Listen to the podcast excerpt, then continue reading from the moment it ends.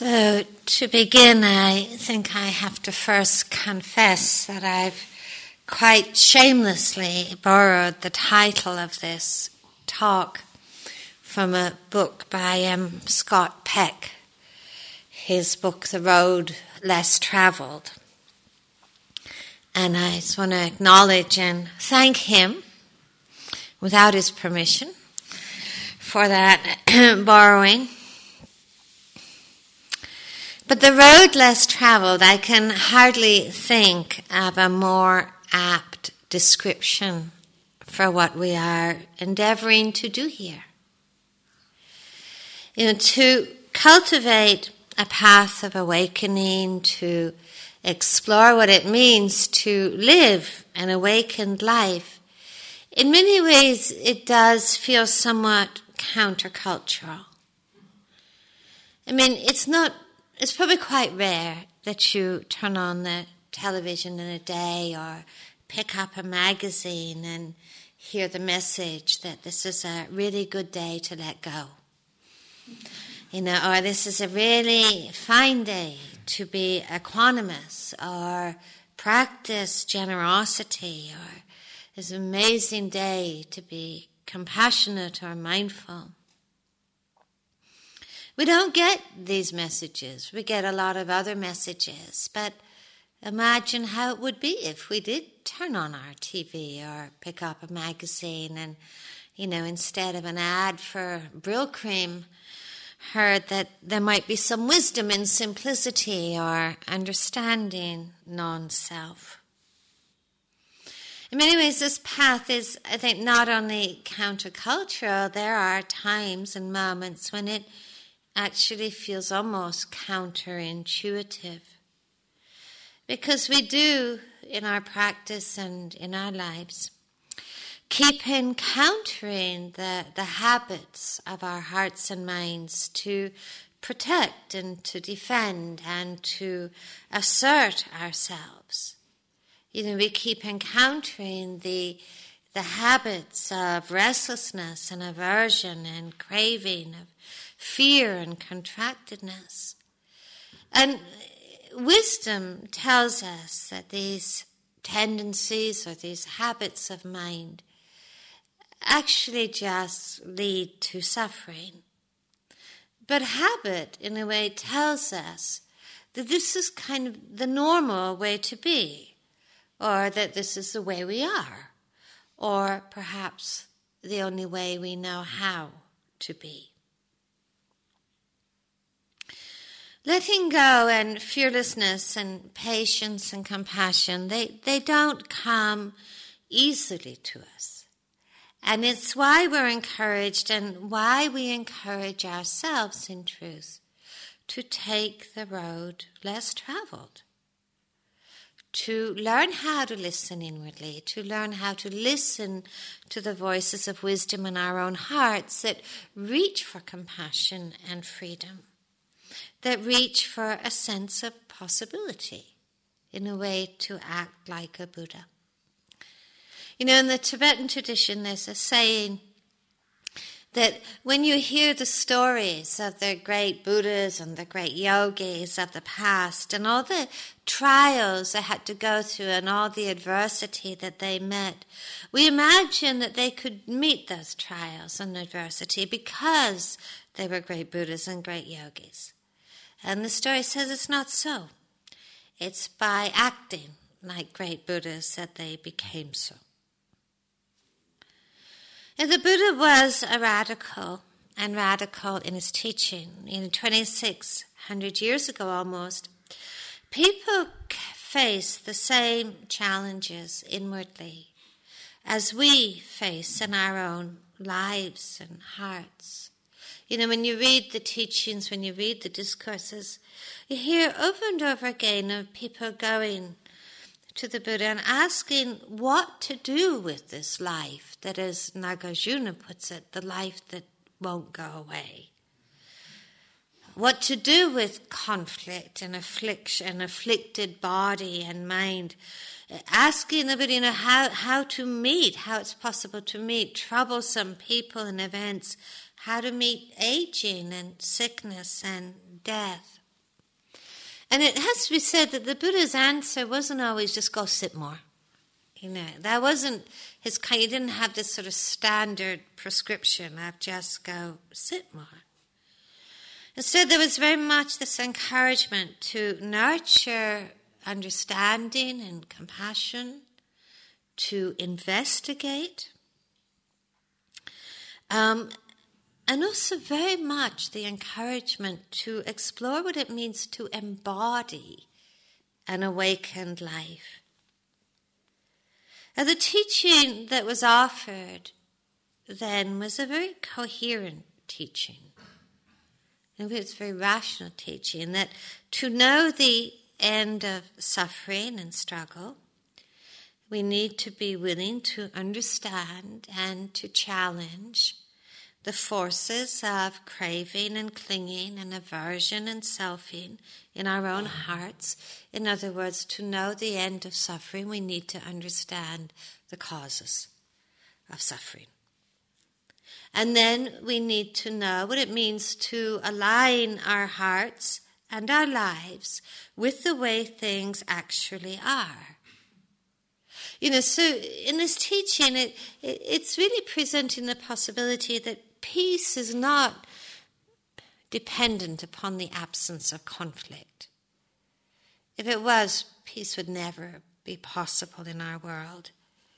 But peace is sometimes made possible in the midst of conflict through our willingness to somehow soften the judgments, the arguments, the rage. The teaching was coherent in, in encouraging us to understand the wisdom of insecurity, of not leaning upon anything, to learn what it means to live in harmony with the truth of impermanence and all its implications. Teaching us that calmness is not the absence of events, but it is the calming of reactivity.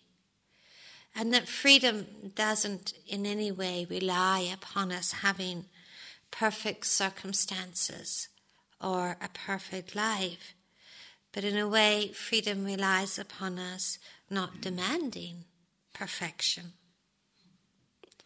And to learn what it means to live freely within imperfection. A teaching also suggested that the end of suffering is really not about annihilating life or annihilating the, the difficult, but learning what it means to be no longer hostage to the unquenchable or seemingly unquenchable need to have and to become and to maintain. Essentially, what the what was taught, you know, and understanding when you know when I refer to the Buddha a lot, it's it's not at all. There's no hidden message here to convert any of you to Buddhism or that you leave a retreat a Buddhist or anything else, but to understand there's a certain kind of timelessness in this teaching and this wisdom, and actually the Buddha in truth only means an awakened one. But essentially, the Buddha described this, this encouraged the living of what he called an awakened life that was really manifested through the Eightfold Path. And in this Eightfold Path is incredibly important because it, it's something that is so inclusive, so embracing. Because that path, the Eightfold Path, embraces the journey of inner cultivation. It talks about, you know, wise mindfulness, wise effort, wise understanding, wise concentration, wise intention. But it's also a path that equally embraces how we are off the cushion, how we are in the world, how, how we are in all of our relationships. It's a path that asks us to look at how it is that we are touching the world with our speech and with our acts and with our choices. Now, I think, uh, you know, sometimes I think that Westerners are a little bit prone to kind of make hierarchies within the path. And one of the hierarchies that is made is to think that when you're on the cushion, you're doing the real practice. and everything else is secondary or less important or less significant. Um, now, certainly, I would be the last person to minimize the value of the time on the cushion.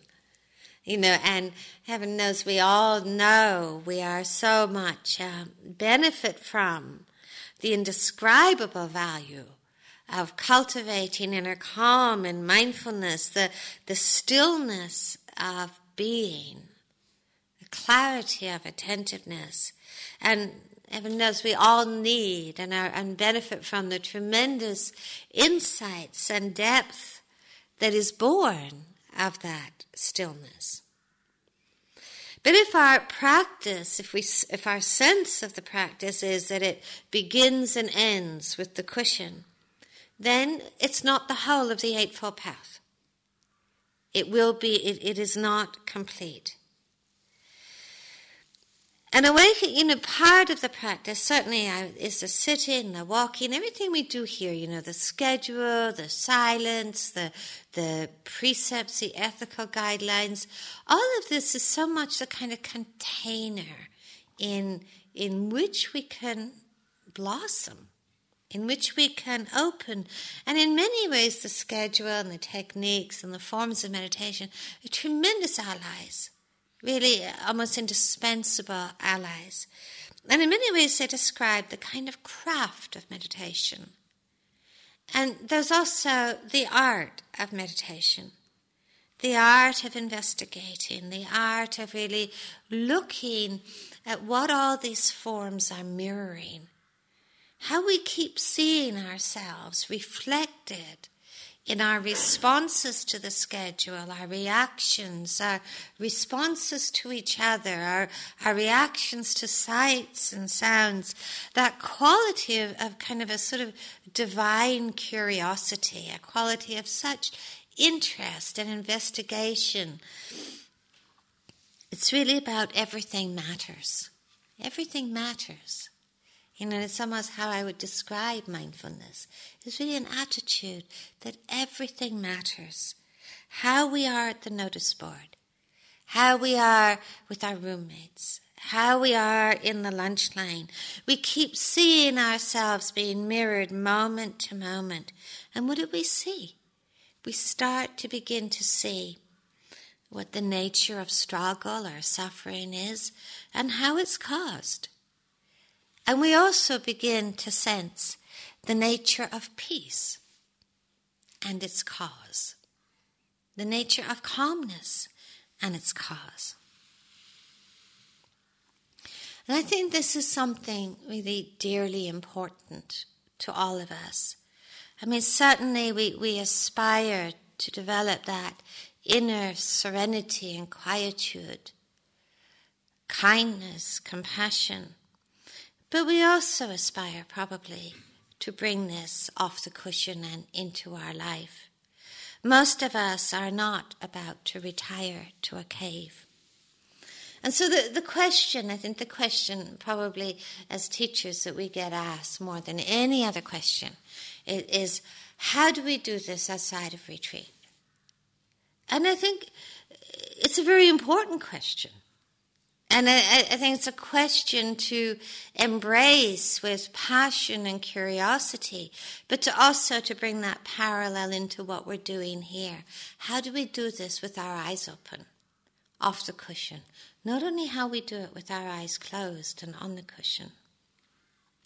It's, it's an important question to embrace with that kind of passion, certainly not with despair or despondency. You know, the truth is that you know, we, we could prescribe endless formulas about how to practice. And you know, we're going to spend all week doing that. I have to confess, we'll be, we'll be doing that endlessly. You know, we'll be prescribing all kinds of suggestions and advice and encouragement. But you know, it's only meaningful if we ourselves are, are truly dedicated and interested and passionate to really embrace a path of awakening, to utilize the forms, but also to, to nurture that inner commitment. Now, the Buddha didn't just teach a renunciate lifestyle. His teaching was spiritual, but it was also political, it was social, it was relational, and I suspect if it was alive today, it would also be environmental. At the time of the Buddha, he challenged the institutional suffering of the caste system that oppressed so many. He challenged the political systems, endlessly speaking about wise and compassionate governance. And he spoke a lot about relational practice, the culture and the cultivation of, of ethics and kindness and compassion to form the ground of wise and caring and respectful relationships. He really encouraged a way of being in which we could feel ourselves to be a conscious participant in life and to really know our interconnectedness and our interdependence. So, having already ripped the title off from someone else, I'm now about to rip off one of Rob's stories. So, you can drop this one from your closing talk, in which he talks about a, a friend of his who uh, made the transition from being a Zen monk to living in the center of Manhattan and whose door opened directly onto a very, very busy street. And on the inside of the door, he hung a sign saying, Zendo. So when he opened the door, he was going out into his meditation room or into his Zendo. And I think our challenge and our path is, is to know what it means to be in the Zendo, to mean, know what it means to be in the cave, in the meditation center, but also know what it means to go out into our meditation center out into our, our Zendo to explore in a way what it means to be a kind of engaged renunciate. And really, moment to moment, what it means to walk that road less traveled. Now, this is really what we're trying to do here, but something you may notice, and I, I know I used to do this all the time on the retreats, you know, it's kind of like I'd come into a retreat, which would be a sort of new or unfamiliar territory for me, and, and I'd immediately create new retreat habits. You know, like my walking path, and, you know, heaven forbid anybody should walk on my walking path, you know, or my cushion, or, you know, my seat in the dining room, you know, or, you know, my own schedule. And it took a while to figure out I was doing exactly the same thing. You know, to really notice how we, we kind of have this this sort of paradoxical thing, you know, that we have this longing for the unfamiliar, and the moment we get it, we try and make it familiar. Trying to make our own uh, routines a sense of safety or a secure world. I think for each of us, from the moment that we open our eyes in the morning to the moment that we close our eyes at night. In truth, all of us are meeting a very complex world of events and peoples and situations. We don't live in isolation, but we live in this constant process of engagement. And the very nature of that engagement is that each of us, every day of our lives, are asked to make innumerable choices. Choices from the mundane to the mysterious. You know, what do I eat for breakfast? I mean, when was the last time you went into a Starbucks? What kind of coffee would you like? I mean, it's, it's mind boggling the, you know, the level of choice. It, it, it, you could stand there all day, you know, in uncertainty and, and indecision. Think about when you go to work on a daily basis, the choices you make. And of course, there are many, many bigger choices we are faced with in our lives about relationships, about life directions, about what we give our time and our attention to. And it can feel bewildering. You know, and one, I think one response to the seeming insecurity of living and the many choices we're asked to make is one response is to become very rigid, to try to solve the complexity of our lives by equally complex rules of engagement you know, rights and wrongs and the way things should be and try to control and trying to pin things down. And we do that in order to, in a way, to solve a kind of inner confusion or panic at, at the insecurity, the uncertainty we all face. I mean, it's obviously not a very helpful response, control because essentially because life is so rarely cooperative and it just stays unpredictable. And another response to this kind of bewildering array of choices and insecurity is actually to kind of give up, to become quite fragmented or disorganized. Sometimes we even call that spontaneity. but sometimes all we're doing is swimming in a kind of sea of, of indecision, uncertainty. I think another response, and perhaps to acknowledge the single most important choice that we ever, any of us can ever make in our lives, is to choose to cultivate an ever deeper mindfulness, an ever deeper awareness an ever deeper sense of being conscious in our lives, acknowledging that our consciousness is really the forerunner of all things, all our choices. So, what else is more valuable than that to take care of? What else could possibly be more important than the quality of our consciousness to really attend to, to really nurture. I mean, mindfulness awareness doesn't necessarily make choices easier in truth. The more mindful we are, in a way, more multiple choices appear to us. But perhaps as caring for the quality of our consciousness allows us to begin to make wise choices, intentional choices, guided by kindness and compassion. You know, I often see this path as being this kind of this sort of very natural movement from one kind of choicelessness to wise choice to another kind of choicelessness altogether. Now, the first kind of choicelessness, I think, is often where we all begin on the path, and it can be very familiar in our lives. It's the choicelessness of being pushed through life by impulse and reaction. It's that kind of choicelessness. It feels like we don't have any choices.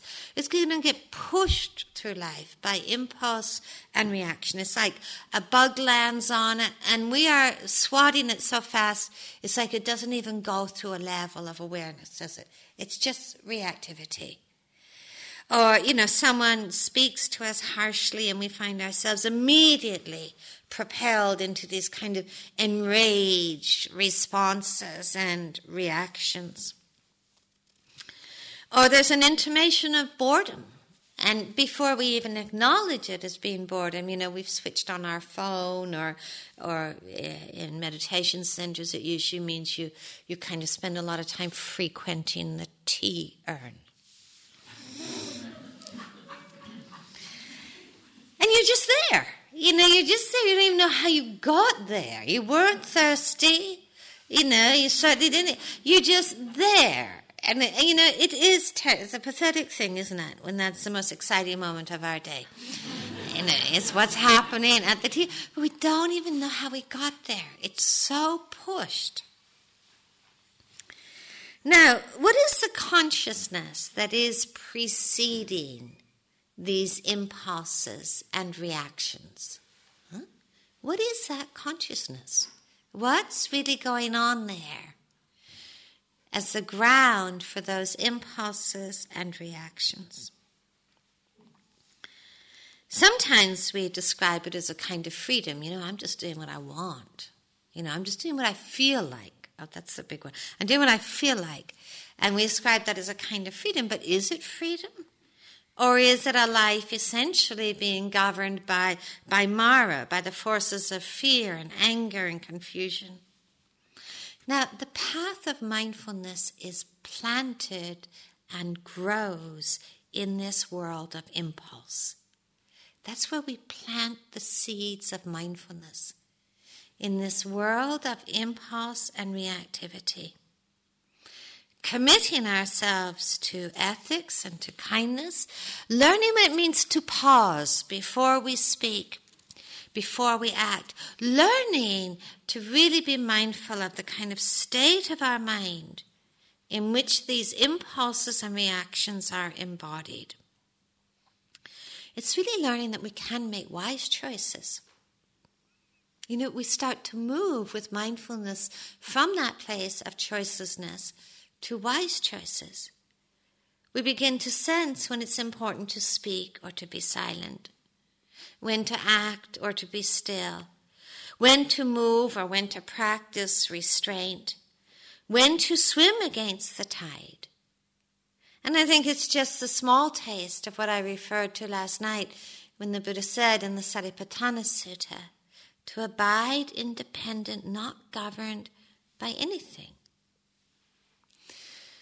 So we can see that blind choicelessness is really, in a way, rooted in, in kind of um, impulsiveness and reactivity. So, what does wise choice draw upon? I think it draws upon one very simple chord of wisdom of really being aware moment to moment of what leads to suffering and what leads to the end of suffering. It's the bottom line. Wise choice also does draw upon ethics and patience and tolerance and generosity. You know, practices and applications which can feel awkward at first, but they do bear fruit. And you know, wise choice leads to more wise choice. Just like impulse leads to more impulse. So, what feels awkward at first starts to be much more naturalized, and it's because we see the benefits. The more intentional we can be in our life, the less do we suffer the residues, the leftovers of guilt and regret and shame. The less do we suffer the residues of self judgment or judgment of others. In fact, wise choice really begins to calm down the mind, make us less anxious. You know, one of the ways that the Buddha described freedom was a heart and life that is without residues, without these lingering remains, these unfinished songs. A life of impulsiveness and reactivity tends to leave a lot of those residues in the form of, if only I had done this or hadn't done this, or I wish I had done this or hadn't done this, or regret or guilt. I think impulsive, being governed by impulse and reactivity, actually creates a lot of unfinished symphonies, as they're called. Unfinished symphonies. So cultivating wise choice does take effort and intention, but then it becomes almost natural and it begins to turn into another quality of choicelessness. We're really we're moving from something being kind of second nature, you know, the practice of kindness or ethics or understanding, to it being first nature. The natural embodiment of of patience, of kindness, of clarity embodied in all our words and acts and thoughts. This is not easy. This is a path of a lifetime. It's a path of a lifetime. I think, and in this path, all of us are asked to really honestly question our, question in ourselves. What is it that helps us to be more aware, more connected, more present? And what is it that makes us more unconscious and disconnected? And in many ways, we are the only ones who can answer that question. No one can do that for us. I think when life is difficult, we are prone to make choices and quite often unconscious choices to flee and to disconnect with aversion and with anxiety. You know, historically, in the time of the Buddha, people had very, very difficult lives. You know, where the, just the basics of food and shelter and medicine were daily issues. You know, in my own sense, it is, it is a very difficulty of their lives at that time that led to the creation of this kind of spiritual ethos where life was regarded as a problem or an obstacle to avoid or to shun or to transcend. And after his awakening, the, the Buddha discovered a path of, of understanding, really kind of rooted in the classroom of life, of body, of mind, of feeling, and everything that life brings. And when he, after he'd first seen this so clearly, that it was possible to understand suffering and its causes and the end of suffering in this life. When he really saw that, you know, he went back to the, the guys he'd been practicing with, his other ascetics that he'd been starving and abusing himself with. And, you know, he, he started to tell them about, you know, this grand insight. And basically they turned, they turned their back on him. They turned their back on him. It was almost like a heretical teaching to even consider that possibility that suffering and the causes of suffering and the end of suffering could be found in this life. Because it, was a total reversal of that whole kind of attitude of the need to transcend, to get out of. Now, this is, I think, really what the Buddha taught. He didn't abandon transcendence, but he didn't talk about transcending life. He talked about the transcendence of ignorance and suffering, which is very, very different about the transcendence of ignorance of suffering. Now, I think that, that, that reaction of aversion and flight to the difficulties, it, it's so, you know, it's very easy to understand. You know, a couple of years ago when I taught in Cuba, where people's lives were so, just so hard, you know, I was so interested to see that when I was teaching there, it took me a while to get it that mostly what people wanted from me was to find some neat technique that was going to get them into some blissful out of body experience. They actually didn't want to, you know, insight practice, you know, be here. But, you know, then I, I talked to colleagues like who teach in prisons, and they say it's a very, very similar reaction that when they go into prisons to teach mindfulness are often met with this sense of, I don't want to be here. Look at my life. Look at how my life is every day. Why would I want to be present? You know, why would anybody want to be present? I think these are very extreme examples, you know, of how difficulty really propels us into this aversion, disconnection mode. But I think we see it also in similar ways, perhaps, in our own lives. I mean, aversion and fear are the most insistent and powerful and proximate causes, unconscious causes of disconnection and flight. They are amongst the primary emotional forces that propel us into the unconscious reactions of and impulses of our lives aversion and fear. Now, in truth, aversion and fear, I think, if we're honest with ourselves, they're emotions we can meet on a pretty much daily basis, can't we? I mean, you know, sometimes it's little irritations, you know, it's still aversion you know, sometimes it's a little worry, it's still anxiety. We can meet it on an almost daily basis. It's almost as if anxiety can be like a kind of undercurrent that ripples through our lives. And you know where it originates? It originates in the simple reality that we are all fragile and dependent beings. Anxiety, it seems, I think it's almost like hardwired into our system. And in some ways, it's, it's kind of like a, like anxiety is part of our primitive brain, you know, it, you know, centuries ago, that anxiety used to, you know, lead us to stay in our caves at night, you know, rather than venturing out and being eaten by wild animals.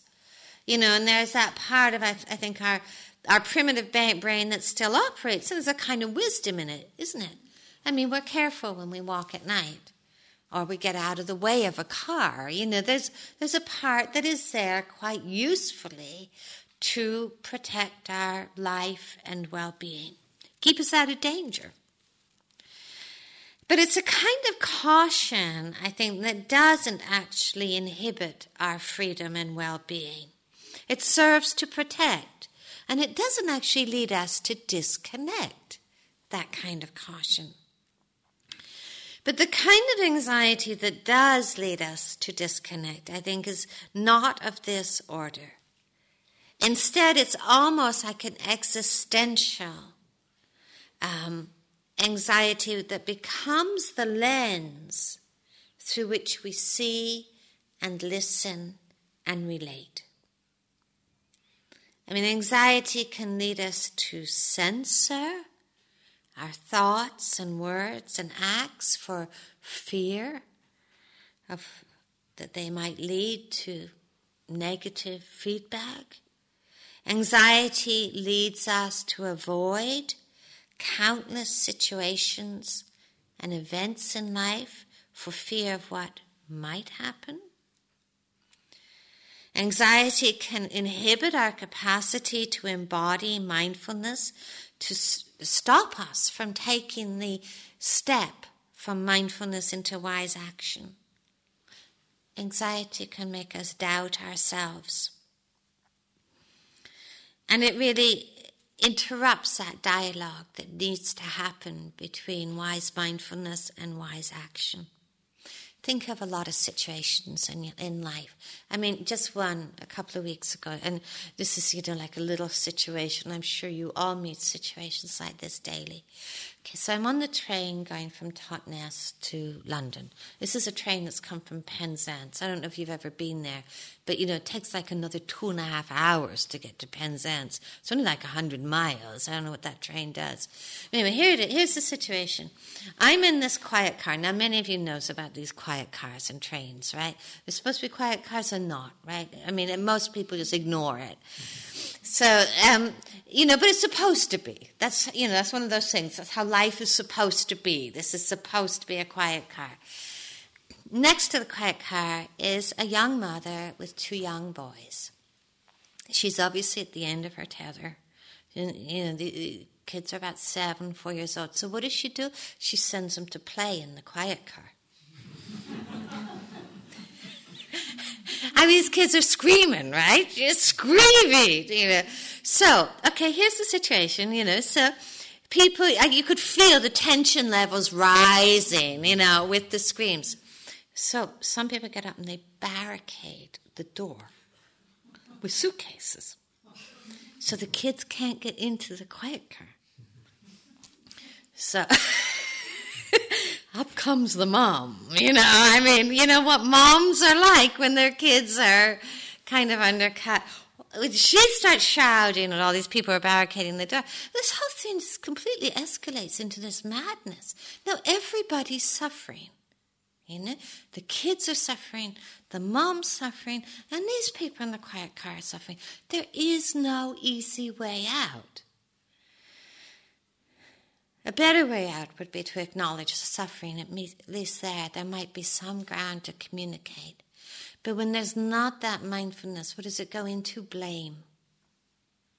It goes straight into blame. You know, it's your fault. No, it's your fault. No, it's your fault. It's your fault. The truth is, this is a situation of tremendous suffering. How many times do we see, you know, perhaps people we love engaged in self destructive behavior? What do we do with it? How do we respond? How many times do we see ourselves falling into cycles of habit or reactivity that we know so clearly from our own experience only lead to more suffering. It's not always, this path is not just about being mindful. It's about how mindfulness translates into wise action. And often, what really impedes us in that is anxiety and aversion, because that just takes us to blame or trying to control. Now, in truth, we can be anxious and afraid of so many things, you know, rejection, disappointment, being judged, afraid of getting sick, afraid of failure, afraid of the future. It's like Oscar Wilde said the most terrible things in my life never actually happened. but we've rehearsed them so many times, we're ready for when they do.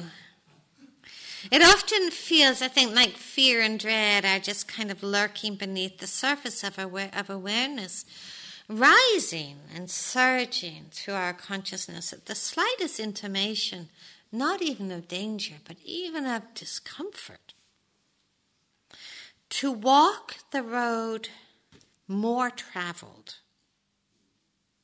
to walk the road more traveled is to have, is to translate anxiety into aversion and disconnection. I mean, in reality, I think, you know, we are basically pain and discomfort avoiding beings. And it's certainly not to suggest that we should go looking for pain. Lord knows, life brings us sufficient already. But to acknowledge that suffering in truth is knitted into the reality of all life, of any being who is born, who ages, who experiences illness, and who will eventually die. That some degree of pain and struggle is knitted to, into the existence of any being who lives in this unpredictable, uncontrollable world I mean, surely we all have our own measure of joy and happiness in this life, something to be delighted in. But in truth, also, we all have our own measure of loss and pain and discomfort. It seems to me that suffering is a parent that has two children one is aversion, and the other is compassion. To cultivate, to nurture that child of compassion, of tolerance and forbearance, of forgiveness and equanimity. This is the road less traveled. When aversion rules, we panic and flee and flinch in the face of discomfort. And our world and our sense of possibility gets a little bit smaller with each flight. When wisdom and compassion rule, we learn what it means to remain steadfast and present, To know when pain and sorrow just asks us of us this, this simple willingness to be still and to listen and to receive. And when pain and sorrow asks us to really challenge the causes of suffering and to say no to the cause of suffering, but above all to stay present and connected. It's so important to see that aversion and anxiety are reactions that, when they are well practiced, they turn into habit. And habit doesn't co- happily coexist with mindfulness. Anxiety is rooted in the longing not to be hurt and not to suffer. But in a way, the translation of anxiety and aversion is saying actually that we don't want to be interdependent, which we are, which we are. These powerful emotions of aversion, anxiety, and truth run through all the afflictive emotions of rage and jealousy and resentment. It's suffering, but anxiety doesn't protect us. Instead, it layers more suffering upon suffering. I think it was I think it was Freud who said that 25% of suffering in this life is unavoidable, and the other 75% is born of trying to avoid the first 25%. And that's what anxiety is doing to us all the time, isn't it? Now, the road less traveled, I think, is to deeply understand the truth that anxiety is hinting at. Anxiety is hinting at a truth that there is uncertainty in this constantly changing life. That the only thing that ever keeps anything fixed for more, more than a moment is our view about it. The truth that we are interdependent, contingent, interrelated beings, interwoven with countless other beings in this world through every breath we take, every drink of water we drink, every morsel of food we air, we, we eat. We are interwoven with countless other beings in this life. We are, in truth, not and never were separate. We never were and never will be able to control the changing events of this life. This is a truth we're asked to absorb and understand. It, it can, it's not terrifying or terrible. In truth, it, it's really pretty awesome. It's really pretty awesome and pretty mysterious. And there's a great peace in understanding those truths. of understanding what it knows to be fearless. Not that fear never arises, but that we're not governed by it. And that, that sense of a great peace is not a destination, but really a moment to moment practice. That each time we can calm and restrain the aversion that's born of anxiety, we take a step on the road less traveled. That when we can look anxiety in the eye, just as the Buddha did, and say, I know you, we're taking a step on the road less traveled. That each time that we can really be willing to explore the landscape of discomfort rather than flee, we're taking a step on the road less traveled. That when we can find the courage to rest in the truth of uncertainty, the truth of not knowing even what the next moment will bring, we make just a little bit more space in our life, in our hearts, and we take a step on the road less traveled. In a way, this is a very simple path because it is all always about where we are. I'd like to end with just a short piece by Ajahn Chah. He said, traditionally, the Eightfold Path is taught with eight steps, such as right understanding, right speech, right concentration, and so forth. But the true Eightfold Path is within us two eyes, two ears, two nostrils, a tongue, and a body. These eight doors are our, our entire path. And the mind is the one that walks on the path. Know these doors, examine them, and all the truths will be revealed. The heart of the path is so simple, no need for long explanations.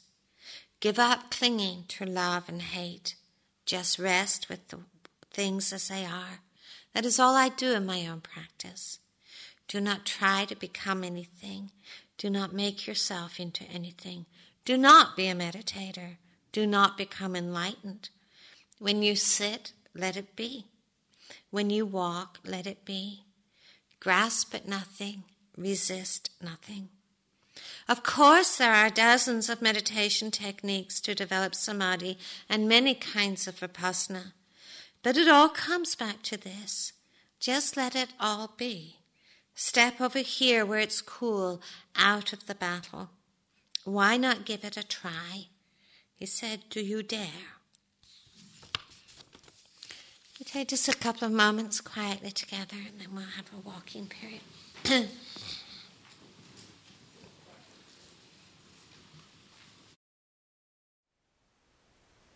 Thank you for listening.